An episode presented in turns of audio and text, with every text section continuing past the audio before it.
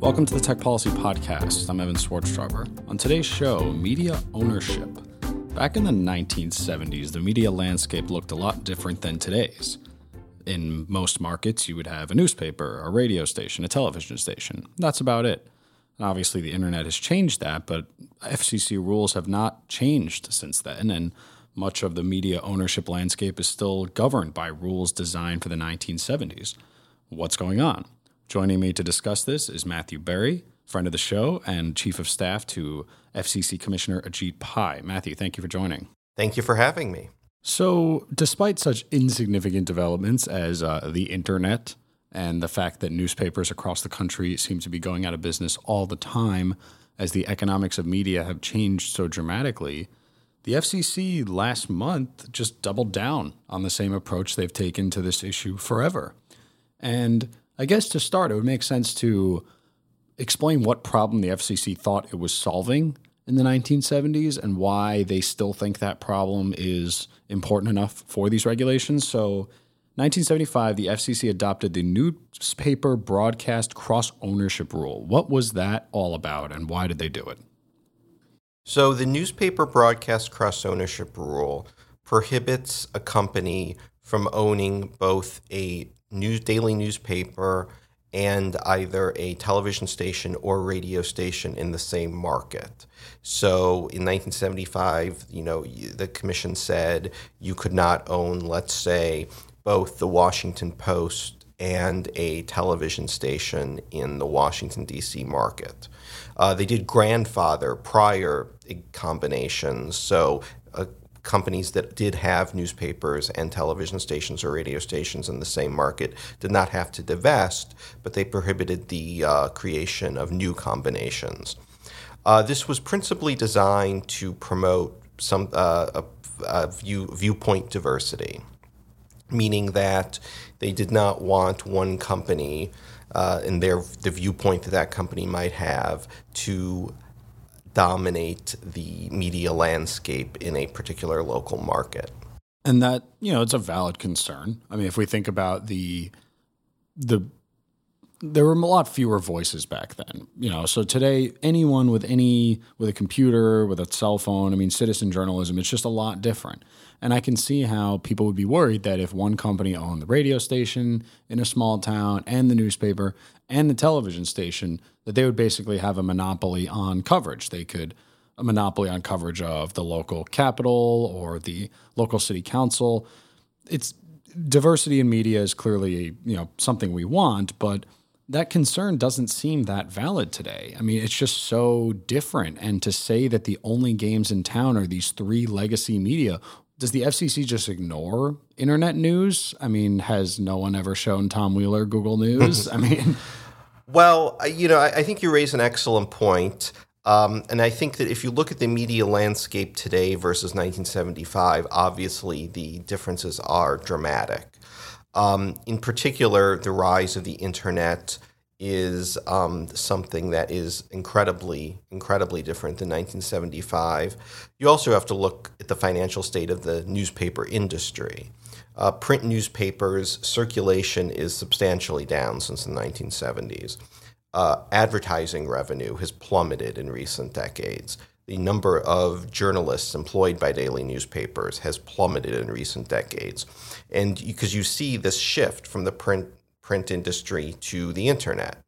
And so the, the, uh, people are not really banging down doors these days to buy newspapers, to invest in newspapers. Rather, what we see is newspapers either closing or scaling back their news coverage. In some cases, going from, let's say, a daily edition to only printing three days a week. And so you seriously have to question whether or not a regulation that deters people, in particular broadcasters, from investing in newspapers makes any sense in this day and age. And that was really the impetus for today's show, is because newspapers are dying. And that's, I have a soft spot for newspapers. I get my news on the internet just like most people these days, but I still, you know, my roommate gets the New York Times. I still like to pick it up. There's something about the physical newspaper that's fun. Um, the way it's designed is very deliberate, um, and the sections are put in certain places for a reason. And anyone who's gone to journalism school is probably going to also have this this feeling and this nostalgia. They want to save the newspapers, and it's you know sometimes you get a benevolent billionaire like Jeff Bezos to buy the Washington Post, um, but other times you don't, and they just go out of business. And really, John Oliver brought this into a national discussion with his TV show. And he does a good job a lot of the times of, of doing some investigative reporting, which ironically is something that the newspapers tend to cut because it's so expensive. But I find it amazing that he goes through a 20 minute rant about the state of journalism in America being so dire and doesn't mention the FCC's media ownership rules at all. I mean, it's kind of incredible because his complaint boils down to newspapers are relied on for investigative reporting and and like Capitol Hill reporting and local politics and accountability, things that are important for the public interest. He goes on and on and on about that and about how they lack the resources, how television stations often rely on newspapers. They'll say, according to the Washington Post, according to Wall Street Journal, even though it's a television show, all of that. And then doesn't say, and by the way, these TV stations that rely on newspapers for their, a lot of reporting are prohibited from buying them and pooling their resources. And like, how can you do? How can you lament the state of media and not recognize this rule? I mean, do, do most people just are they not aware of these rules? You know, I, I can't speak for the awareness of the rules, but I, I do think that you raise a good point. And the question is, you know, technology is changing and the market is going to change. And I certainly don't think it is the government's role to prop up newspapers. But on the other hand, we shouldn't skew the marketplace and have rules that uniquely burden newspapers. And for instance, one interesting facet of the FCC's rule is that you can own, if you choose to take your newspaper, as has happened in some cities, and stop printing it and just have it be an online publication, then it's fine to own a television station and that, uh, that new website. Also, if you cut back your publication and instead of printing an edition seven days a week, you print an edition three days a week, which is actually the case now in major cities like New Orleans and you just update your website 24 7, well, then you can own a television station or a radio station in that market. The rule doesn't apply. So, why would we want to create incentives for print newspapers to either go completely online or to cut back from seven days a week to three days a week? It doesn't make any sense. And what I think that this all shows is that the newspaper broadcast cross ownership rule is not a rule designed for the digital age. It is very much a rule from 1975.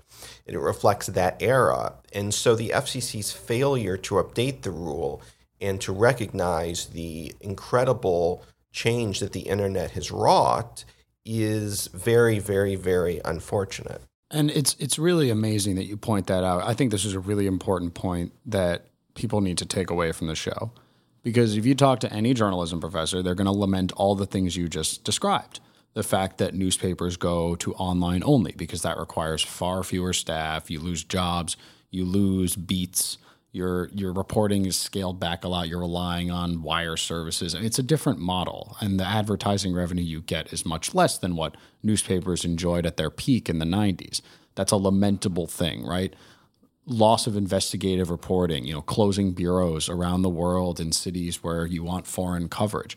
These are all things we think of as negative in the newspaper industry, that they are sad, you know, maybe maybe it's not bad, but it's just sad that this is happening. And you ask yourself, well, what can be done about this? And it's amazing that the FCC's rules are almost designed to incentivize newspapers to go that route because you will then you're allowed to sell as soon as you drop the paper, based on what you just said. And if you scale back and do less work, you now are less regulated and it's easier to sell your paper and, and make some money. I mean, why in the world would the FCC want to feed into what is arguably a disaster in the print news industry? You know, it certainly isn't based on the law and it isn't based on the facts. Unfortunately, I think that there is has been very, very have been very strong uh, special interest groups on the left that have fought against repealing the newspaper broadcast cross ownership rule now for over a decade. And I think that they're just unwilling to see how much the world has changed. And we know, by the way, what the impact of newspaper broadcast cross ownership can be. Because as I mentioned, the FCC adopted the rule in 1975, but grandfathered those combinations that already existed. And many of those combinations are still around today. And what studies have shown is that combinations, newspapers, television stations owned by the same company, the television stations owned by those companies broadcast more local news on average than television stations that are not cross owned with newspapers. Radio stations that are cross owned with newspapers do far more news than um, radio stations that are not cross owned by newspapers. So we know that combinations, by allowing for the pooling of resources, allows you to do more news. And it's just basic economics. The more platforms you have to uh, get your product out, the product being news, the more profitable it can be for you to produce more of that product. So the newspaper broadcast cross ownership rule not only is bad for newspapers, but it's bad for TV and radio stations because it prevents them from having efficient combinations that allow them to do more local news. I mean, this is just basic economics, but it's also workplace dynamics that people could easily imagine. I mean, it's hard to find people that want to report on the very granular goings on of local government. And it's important because people follow national news a lot because you've got CNN, you've got Fox, you've got MSNBC, you've got a million websites. But it's a lot harder to find, you know, smaller publications, maybe really local news, uh, hearings, bills that are being passed in your neighborhood. And if there's some people interested in that kind of thing in a newspaper and some people interested in that kind of thing in a TV station, and they all know each other and they've probably worked together anyway, why are we preventing them from pooling their resources? Wouldn't it be easier? And and getting to your point about economics, newspaper advertising revenue is in the toilet, but television advertising is not. And maybe it makes sense to empower the TV stations that might be doing relatively well because local news is still doing fairly well, at least from what I understand from the National Association of Broadcasters.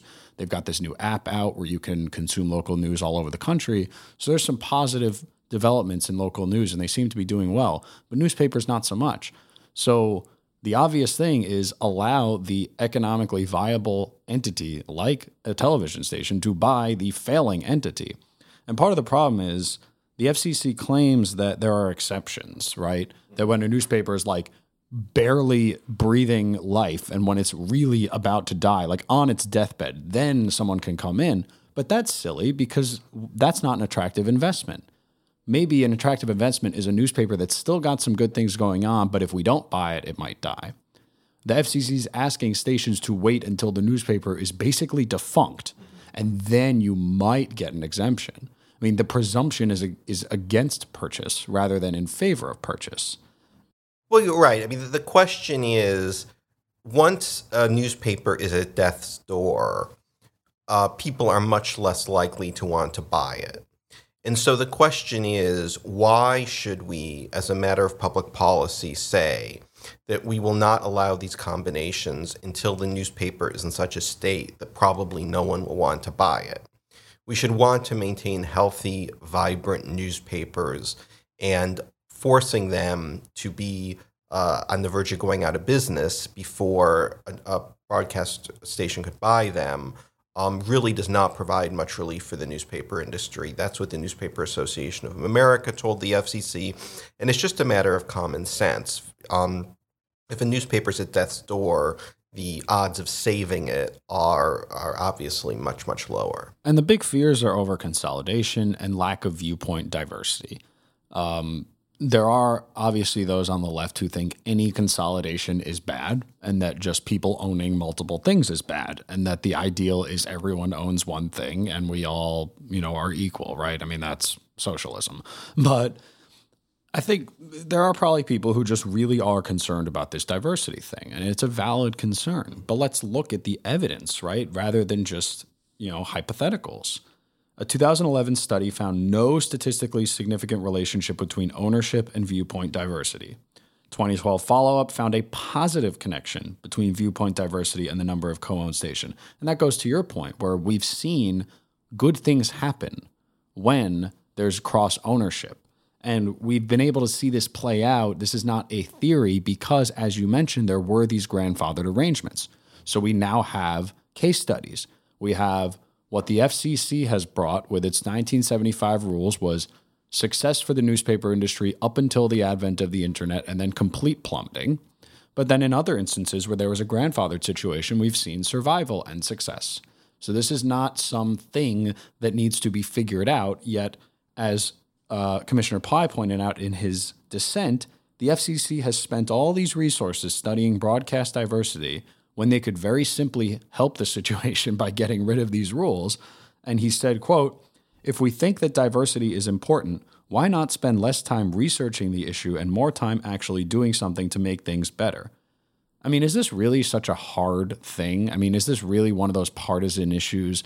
What's stopping the FCC from doing it? Is it that Wheeler's got better things to do, like set top boxes, broadband privacy, net neutrality, on and on and on and on and on? Or does he really, really believe that a newspaper being bought by a television station in some small town in rural Oklahoma is going to ruin diversity? Well, as Commissioner Pai said in his dissenting statement, um, we were told that we could eliminate the newspaper broadcast cross ownership rule so long as all of the Democratic commissioners agree. That was all three out of five, because the commission, as listeners probably know at this point, is three Democrats, two Republicans, because the president is a Democrat. Right. So I interpret that to mean that Chairman Wheeler really does not believe in the newspaper broadcast cross ownership rule if he said he was willing to get rid of it so long as all of the Democrats agreed. So I do think that a majority of the commission, both of the Republicans and at the least Chairman Wheeler, uh, do not believe in the newspaper broadcast cross ownership rule. Unfortunately, one of the Democrats um, refused to go along with eliminating it, in essence, cast a veto. So, despite what I believe to be the views of the majority, the newspaper broadcast cross ownership rule was retained. I also wanted to talk a little bit about this viewpoint diversity question because, as you indicated, this has been researched, and the substantial weight of the evidence is that cross ownership has no statistically significant impact on viewpoint diversity. And you might want to, and that might seem counterintuitive to some people. If you have a common owner of the newspaper and television station, won't that affect the views, the, the editorial slant, the views that go out?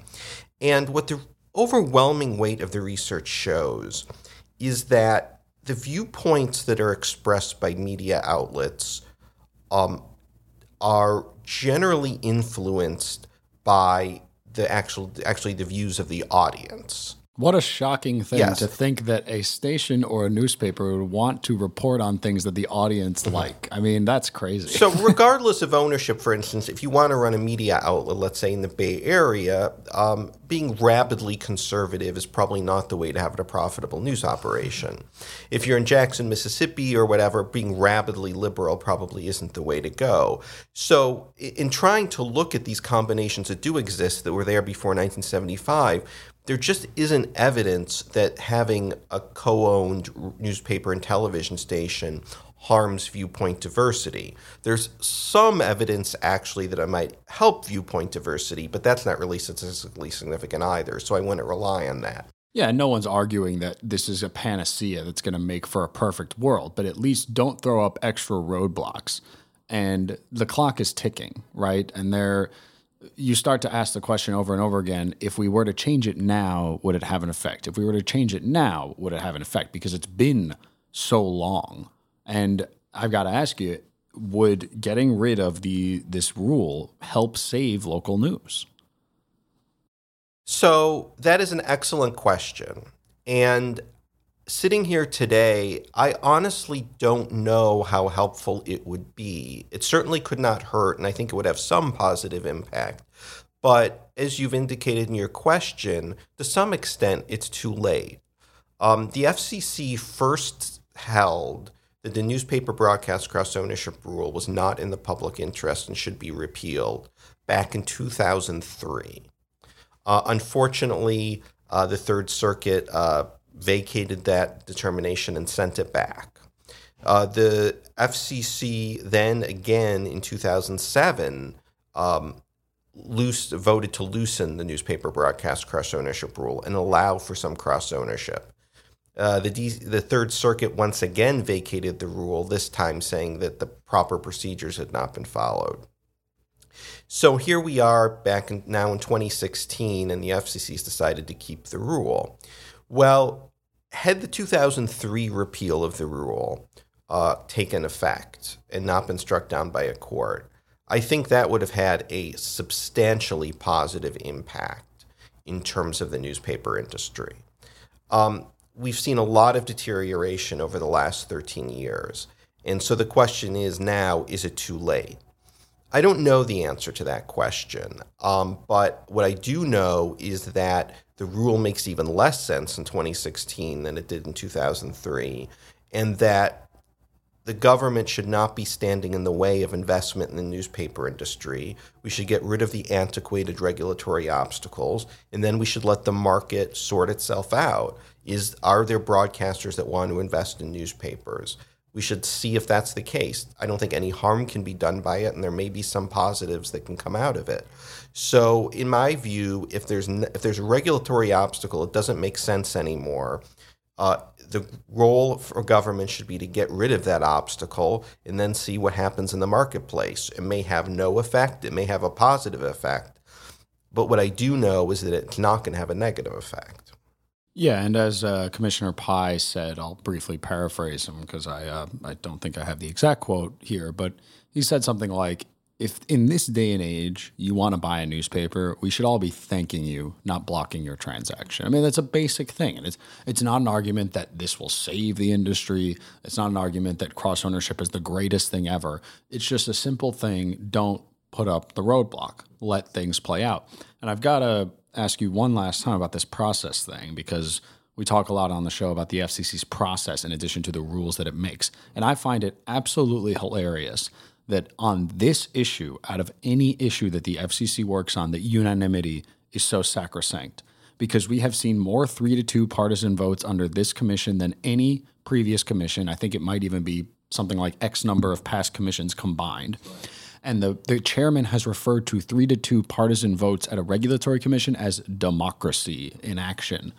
So on net neutrality, on broadband privacy, on set-top boxes, you know, all these issues where partisanship is totally fine, except on the one issue that is probably the least partisan out of all of them, it's totally unacceptable to have a four to one vote with two Democrats and two Republicans disagreeing with one Democrat. I mean, is this just completely ridiculous? Is there any logic to the idea that unanimity is important at this FCC compared to all the other FCCs? The inconsistency is astounding. Um, we've had 3 2 vote after 3 2 vote after 3 2 vote, and we're told that's what democracy is all about. and it turns out that Three two votes are what democracy is all about, so long as there's a neat partisan division. We have the three Democrats voting one way, we have the two Republicans voting another way. God forbid they agree, right? Yes, if yeah. we have a three two or a four one vote where the Democrat there are the Republican it's two Republicans and one Democrat, or two Republicans and two Democrats on one side, and then there's only Democrats on the other losing side, then that is apparently a huge problem that cannot be allowed. and this just speaks to the partisan way that this commission has been run. Chairman Wheeler is without doubt the most partisan chair the FCC has ever had. And some people might say, oh, he's exaggerating. Well, look at the speech that he gave last month at the Aspen Institute. Most people have said, if you look at the press reporting, that that is the most partisan speech that anyone any FCC chair has ever given. Uh, you had an FCC chair fly out to Colorado and recount the three to two votes and then say elections have consequences and that you know the decision that the voters make in November is going to determine the future course of all these issues. I mean, all that was missing was a disclaimer, you know, this message has been paid for by the Hillary Clinton for president campaign. um, and it's just astounding. And it, the newspaper broadcast cross ownership rule is just one manifestation of how partisanship has affected virtually every aspect of this commission. Yeah, I mean, most people think that elections have consequences on a policy level at, in Congress, right? That that's where people expect that elections have consequences. You know, when it's a Democratic House, a Democratic Senate, and a Democratic president, yes, there's going to be consequences. But I I don't think that voters go to the voting booth thinking that whoever the president is means that every single regulator in the country is just going to do whatever the hell it wants, regardless of what any Republicans on the commission say. Most voters don't go into the booth thinking that my vote for president is going to set policy at the FCC because they think of these regulators as experts that are supposed to make determinations based on the facts. And in this case, media ownership, the facts point to the rule is bad. Yet here we are. So elections have consequences. They certainly do, but they don't necessarily have the consequences that people actually expect or that the law requires. Uh, but we're going to have to leave it there. Uh, my guest has been Matthew Berry. Uh, Chief of Staff to FCC Commissioner Ajit Pai, who strongly dissented to the FCC's uh, doubling down on the same old bullshit uh, a month ago, uh, adopting the same rules from the 1970s. Uh, Matthew, thanks for joining the show. It's good to have been with you. Follow us on Twitter and Facebook uh, at Tech Freedom. Let us know what you think of the show. Send us an email at media at techfreedom.org. Find this podcast in the iTunes Store. Please leave us a review because it will help others find the show. Thanks for listening. Tech Policy Podcast is produced and distributed by Tech Freedom, a nonpartisan nonprofit think tank in Washington, D.C. To learn more about our work, make a tax deductible donation, or find other episodes, find us online at techfreedom.org.